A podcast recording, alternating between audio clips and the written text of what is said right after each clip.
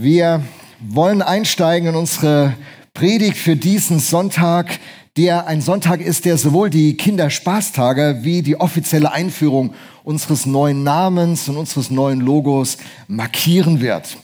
Und äh, das ist so ein Wochenende, das ganz besonders ist. Man kann sagen, wir haben richtig Leben im Haus. Wir haben richtig Leben im Haus. Ich komme mir vor wie ein Opa, den seine Kinder besuchen, die ihre ganze Enkelschar mitbringen und den ganzen Tag durchs Haus pflügen und richtig Lautstärke und Leben produzieren. Und am Ende des Tages ist der Opa müde, aber dankbar. Und so ist das, wenn man Kindern einen großen Raum gibt und das wollen wir als Viva-Kirche. Wir wollen, wir haben manche Mühe, manchmal ist man auch müde, es ist laut, es ist intensiv.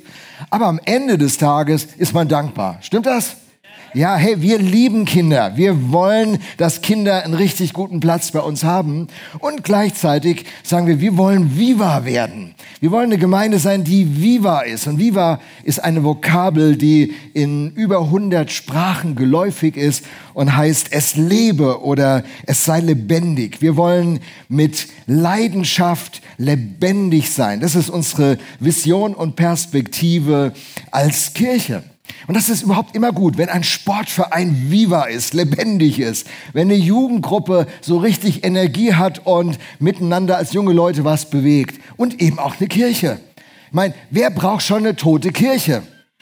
Aber eine lebendige Kirche, eine, die viva ist, die bewirkt ja einen Unterschied in ihrer Umgebung. Und ich glaube, dass das die Bestimmung unseres Lebens ist, und zwar nicht nur für Kinder.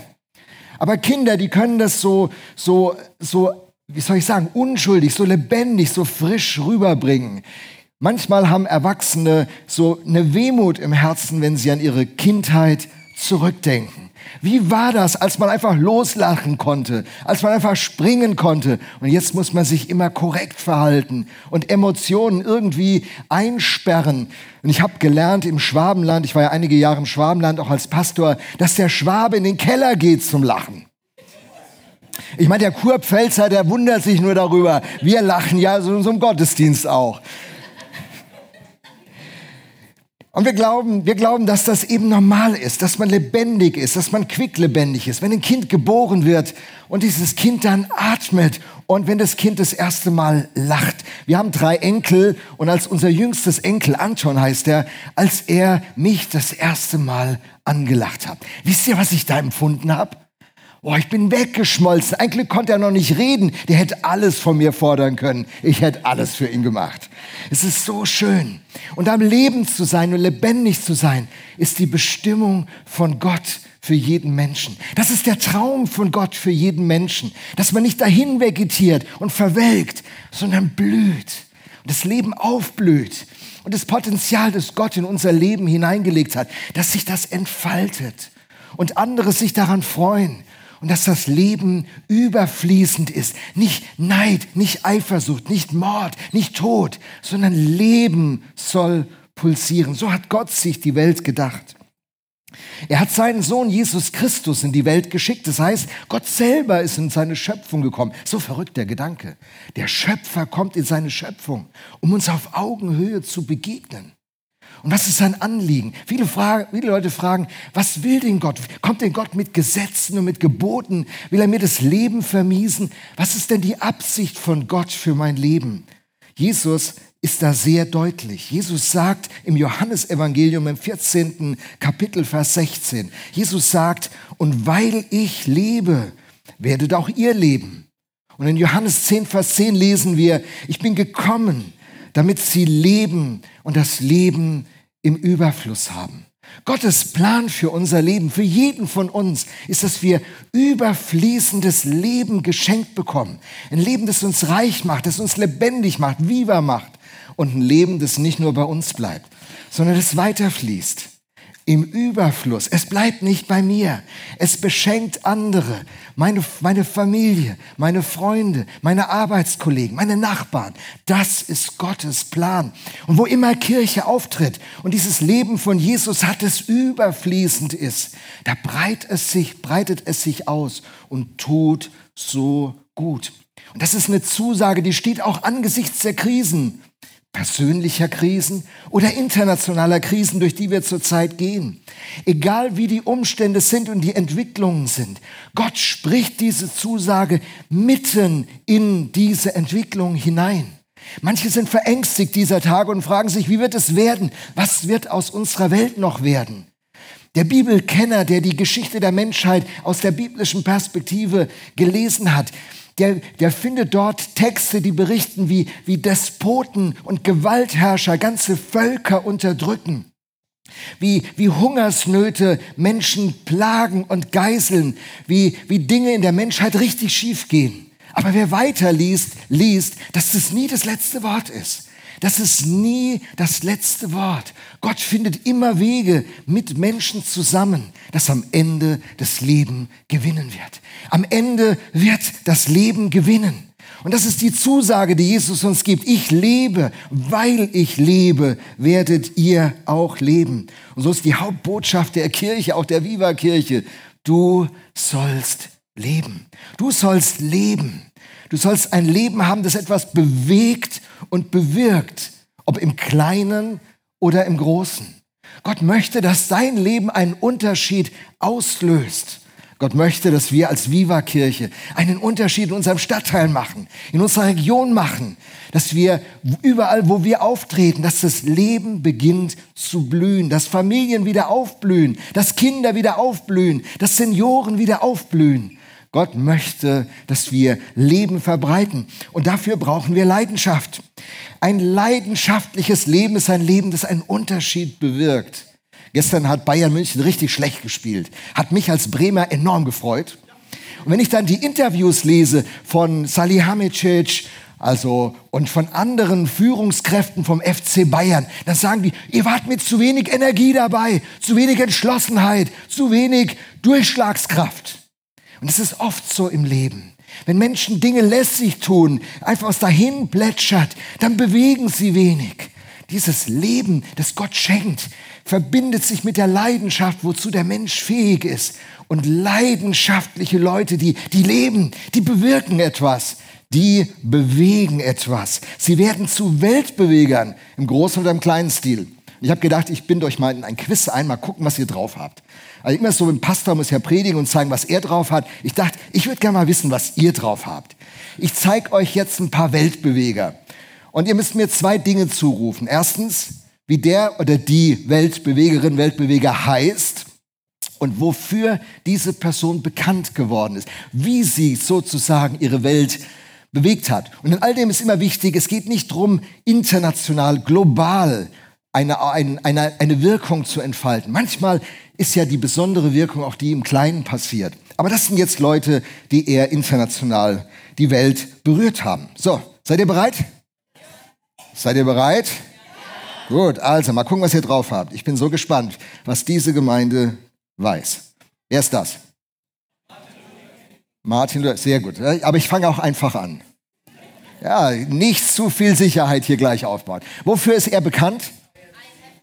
I have a dream. Hey, verrückt, solche Worte gesprochen vor einige hunderttausend Leuten in Washington, D.C., hat eine ganze Welt geprägt. Ich weiß nicht, ob Martin Luther King sich das damals gedacht hat, dass diese Worte so einen Einfluss hätten. Und sein Thema war die Apartheid, war die Rassentrennung in den USA. Und er ist eine Ikone geworden. Okay, also das habt ihr schon mal gut gemacht. Viva, stolz auf euch. Zweite Runde. Genau, wofür ist er bekannt geworden? Ja, genau, für etwas, was die allermeisten von uns nicht verstehen. Ja, auch dafür kann man ja bekannt werden. Aber dieses Bild ist ja wunderschön. So, kommen wir mal jetzt zu einer Frau. Anne Frank. Und äh, wofür ist Anne Frank bekannt geworden? Ist es nicht verrückt für ein Tagebuch? Da sitzt die versteckt vor den Nazis in Amsterdam ein junges Mädchen, ein Teenie und schreibt einfach seine Gedanken und Gefühle auf. Und weltweit, weltweit werden Millionen von Menschen von diesem Tagebuch von Anne Frank bewegt. Die saß nicht zu Hause und dachte, ich muss die Welt verändern. Sie ist authentisch geworden. Sie hat authentisch ihre Gedanken und ihre Gefühle zum Ausdruck gebracht. Und so viele haben durch dieses Tagebuch so eine, ein Geschenk für ihr Leben empfangen, dass es Millionen geprägt und beeinflusst hat. Wer weiß, was du Kleines machst, wo du denkst, wer sieht das schon? Wer wird je von diesem Tagebuch hören? Vielleicht hat Anne Frank sich das gefragt. Viele haben gehört. So, der letzte. Mal gucken, ob ihr den kennt. Ja, höre ich schon wieder nicht so, ne? Ja, das gefällt mir jetzt als Pastor. Wunderbar. Ich gebe euch mal einen kleinen Tipp. Ja, das war in seinem Abschlussjahrgang in der Highschool, war das das Foto in dem Jahrbuch, was die, was die immer haben. So ein verrückter Typ. Und ich weiß noch der Tag, ich, ich bin, äh, ich gehöre zu den Leuten, die sehr gerne Produkte nutzen, die er entwickelt hat. Und ich weiß noch der Tag, hat er immer solche Keynotes gemacht, Produktpräsentationen. Das endete immer mit den Worten, there is one more thing. Und dann zieht er so ein kleines Gerät raus aus seiner Tasche und sagt, das wird unser ganzes Leben revolutionieren. Die Art, wie wir kommunizieren, wie wir kaufen, wie wir Bankgeschäfte, wie wir mit anderen in Kontakt stehen, wie wir Bilder aufnehmen. Es wird komplett unser Leben revolutionieren. Und alle, die das damals hörten, dachten, der Typ hat so einen an der Waffel. So ein, ich meine, der war immer ein bisschen großspurig. Aber jetzt hat das aber völlig den Vogel abgeschossen. Aber er hat recht gehabt. Das Smartphone hat grundsätzlich verändert, wie wir miteinander in dieser Welt leben.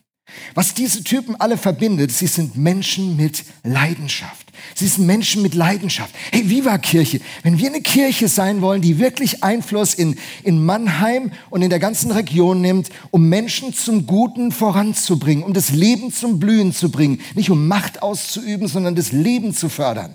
Um das zu tun, brauchen wir Leidenschaft. Laue Christen, laue Leute, Leute, die keine Leidenschaft haben, werden nie zu Bewegern werden. Jetzt geht das Schuljahr los, wenn du nicht Leidenschaft für die Schule entwickelst oder dein Studium oder deinen Job. Du wirst kein Beweger werden. Aber wenn du Leidenschaft hast, dann wirst du etwas in Bewegung bringen. Menschen, die etwas in Bewegung gebracht haben, sind Leute mit Leidenschaft. Alle diese Leute, die ihr jetzt hier auf der Leinwand seht, sind Menschen, die eine Leidenschaft für ihr Thema entwickelt haben. Und das gilt sowohl für Leute, die in der, im normalen Wirtschaftsleben, in der Kunst, in der Kultur, im Sport unterwegs sind oder in der christlichen Kirche. Menschen, die etwas bewegen, sind Menschen, die eine Leidenschaft haben. Und die Frage, die ich dir zu stellen habe, ist, was ist deine Leidenschaft? Bist du ein leidenschaftlicher Mensch? Lebst du im Moment leidenschaftlich oder hangelst du dich von Tag zu Tag? Und die Frage an uns als Kirche, sind wir eine Kirche, die wir uns einfach nur von Sonntag zu Sonntag hangeln? Hauptsache, the show must go on. Hauptsache, das klappt irgendwie hier. Und jetzt haben wir einen neuen Namen, es klingt ein bisschen schicker, ist toll. Oder sind wir Menschen mit einer Leidenschaft, die für etwas brennen und die ihr Leben für etwas geben, was einen Unterschied bewirkt? Augustinus ist ein Kirchenvater, er hat diesen Satz geprägt. In dir muss brennen, was du in anderen anzünden willst. Gott will in uns ein Feuer entzünden. Und dieses Feuer, wenn es beginnt zu brennen, ist ein Feuer der Leidenschaft, das einen Einfluss nimmt zum Guten. Und an dieser Stelle kurz, kurz Timeout. Timeout. Wir sind ja ganz neu nach, äh, nach Mannheim gezogen vor einem Jahr in, in das neue Wohngebiet Franklin und da lernen wir ganz viele Leute kennen. Es ist ein tolles Wohngebiet. Wir haben so viele liebe Leute schon kennengelernt und da entstehen richtig gute Beziehungen. Also wir sind ständig mit Leuten zusammen, die bei uns im Haus wohnen, in der Nachbarschaft. Gestern waren auch ein paar hier. Super. Richtig gut. Einer von ihnen hat mich gegoogelt.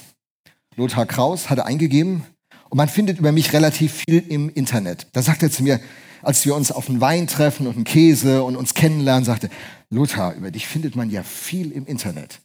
Dachte, oh, was wird kommen jetzt? Was wird kommen? Über dich findet man viel im Internet. Ich habe auch in euren Gottesdienst reingeguckt. Das, oh, der hat mich predigen gehört. Wir sind Nachbarn. Der hat mit dem Glauben nichts zu tun. Was, was kommt jetzt? Dann sagt er zu mir, habt ihr ja da so gesungen.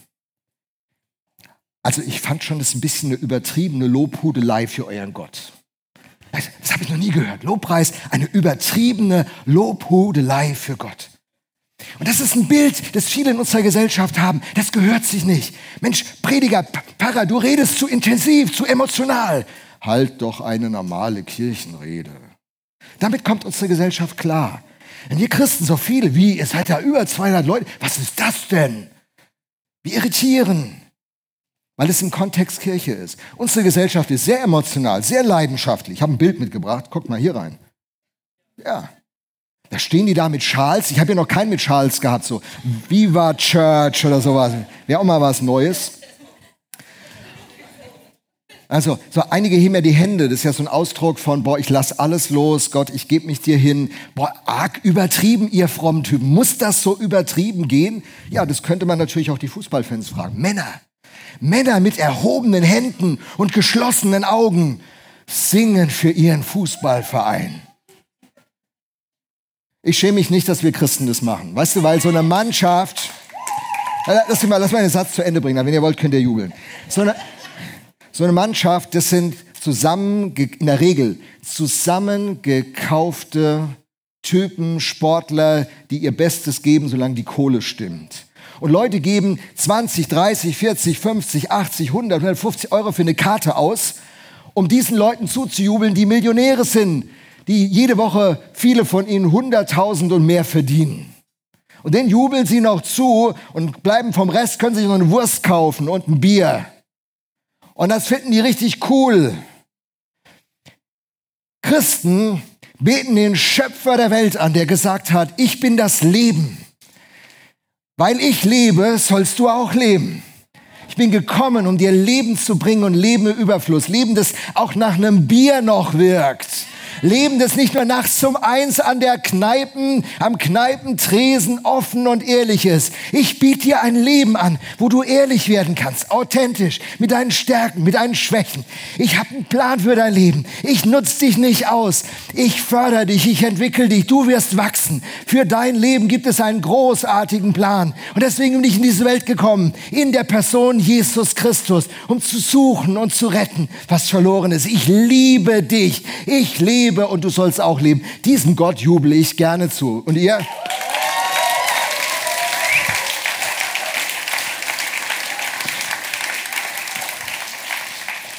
Dafür möchte ich mich nicht schämen. Und jeder, der sagt, hey, sag mal, ihr in der Viva-Kirche, muss das sein? Sag ich, solange die im Fußballstadion und an anderen Plätzen, in Konzerten mit Wunderkerzen so, solange machen wir das auch. Und länger. Und länger. Hey, wir sollen nämlich ansteckend sein. Wir sollen ansteckend sein. Als ich, als ich Christ wurde 1979, da hat Jesus Christus mein Herz so richtig gepackt. Ich habe es schon ein paar Mal erzählt hier. Und da bin ich so richtig on fire gewesen. Jesus hat mich angezündet und die anderen Christen sagten zu mir, Lothar, du kühlst auch noch ab. Das ist die Vision, die viele Christen für ihren Glauben und die Kirche haben. Und ich bin so dankbar, dass Sie mir das gesagt haben vor über 40 Jahren. Weil jedes Mal, wenn ich am Abkühlen bin, denke ich an den Satz. Und ich sage, never, ever. Mit mir nicht. Ich werde leidenschaftlich bleiben für diesen Gott. Denn wenn es etwas gibt, wofür man Leidenschaft entwickeln kann, ein Feuer entwickeln kann, dann für den Schöpfer des Himmels und der Erde, die, der mir Zeit und Ewigkeit erkauft und geschenkt hat. Und wenn dieses Feuer brennt, dann können wir uns gegenseitig anzünden. Und das ist, das ist, was wir machen wollen als Viva. Wir wollen uns gegenseitig anzünden.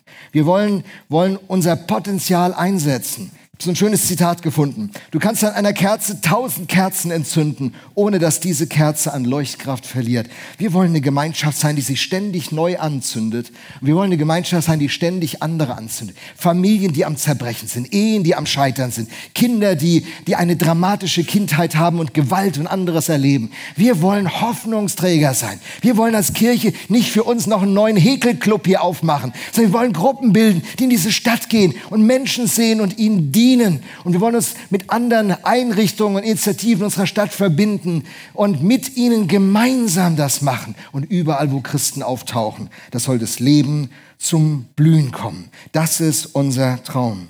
Jesus sagt, ich bin gekommen, damit sie das Leben und im Überfluss haben. Und weil das Leben von uns überfließen soll, können wir nicht für uns bleiben. Wir sollen viva sein, lebendig und von uns aus soll das Leben in unsere ganze Region fließen. Hey, früher hießen wir Volksmission. War ein guter Name. Volk, alle haben vom Volk gesprochen. Volksbank, Volkswagen. Volk war ein, ein Begriff, bevor die Rechten ihn stärker für sich vereinnahmt haben. Er war ein normaler Begriff. Und Mission war auch normal. Innere Mission, Bahnhofsmission. Für Leute war das sehr vertraut. Aber die Zeit hat sich gewandelt. Die Mission bleibt die gleiche. Wir wollen viva sein, lebendig, um die gute Nachricht des Lebens von diesem Gott weiterzutragen. Und äh, Menschen, wo immer wir sie treffen, mit dieser Liebe beschenken, mit der Gott uns beschenkt. Das ist unsere Mission als Viva. Jesus ist die Quelle. Er sagt, ich lebe und du sollst auch leben. Hey, wie sieht das mit dir aus? Wirst du mal in diese Reihe dich einreihen können? Ein Mensch voller Leidenschaft, vielleicht nicht global wahrgenommen, aber vielleicht lokal wahrgenommen, in deiner Familie, bei deinen Freunden, in deiner Nachbarschaft als jemand, der das Leben fördert, der Menschen liebt und der das Gute voranbringt. Hey, das ist unsere Mission, unser Auftrag als Viva. Wir möchten Menschen erreichen mit dieser Liebe von Gott. Wir möchten, dass sie geprägt werden von dieser Selbstliebe, selbstlosen Liebe von Gott. Wir möchten Menschen aussenden, diese Liebe von Gott, die das Leben transformiert, äh, hinauszutragen. Und überall, wo wir unsere Hände dranbringen, im Namen von Jesus, da möge das Leben blühen. Amen. Christian, mach weiter.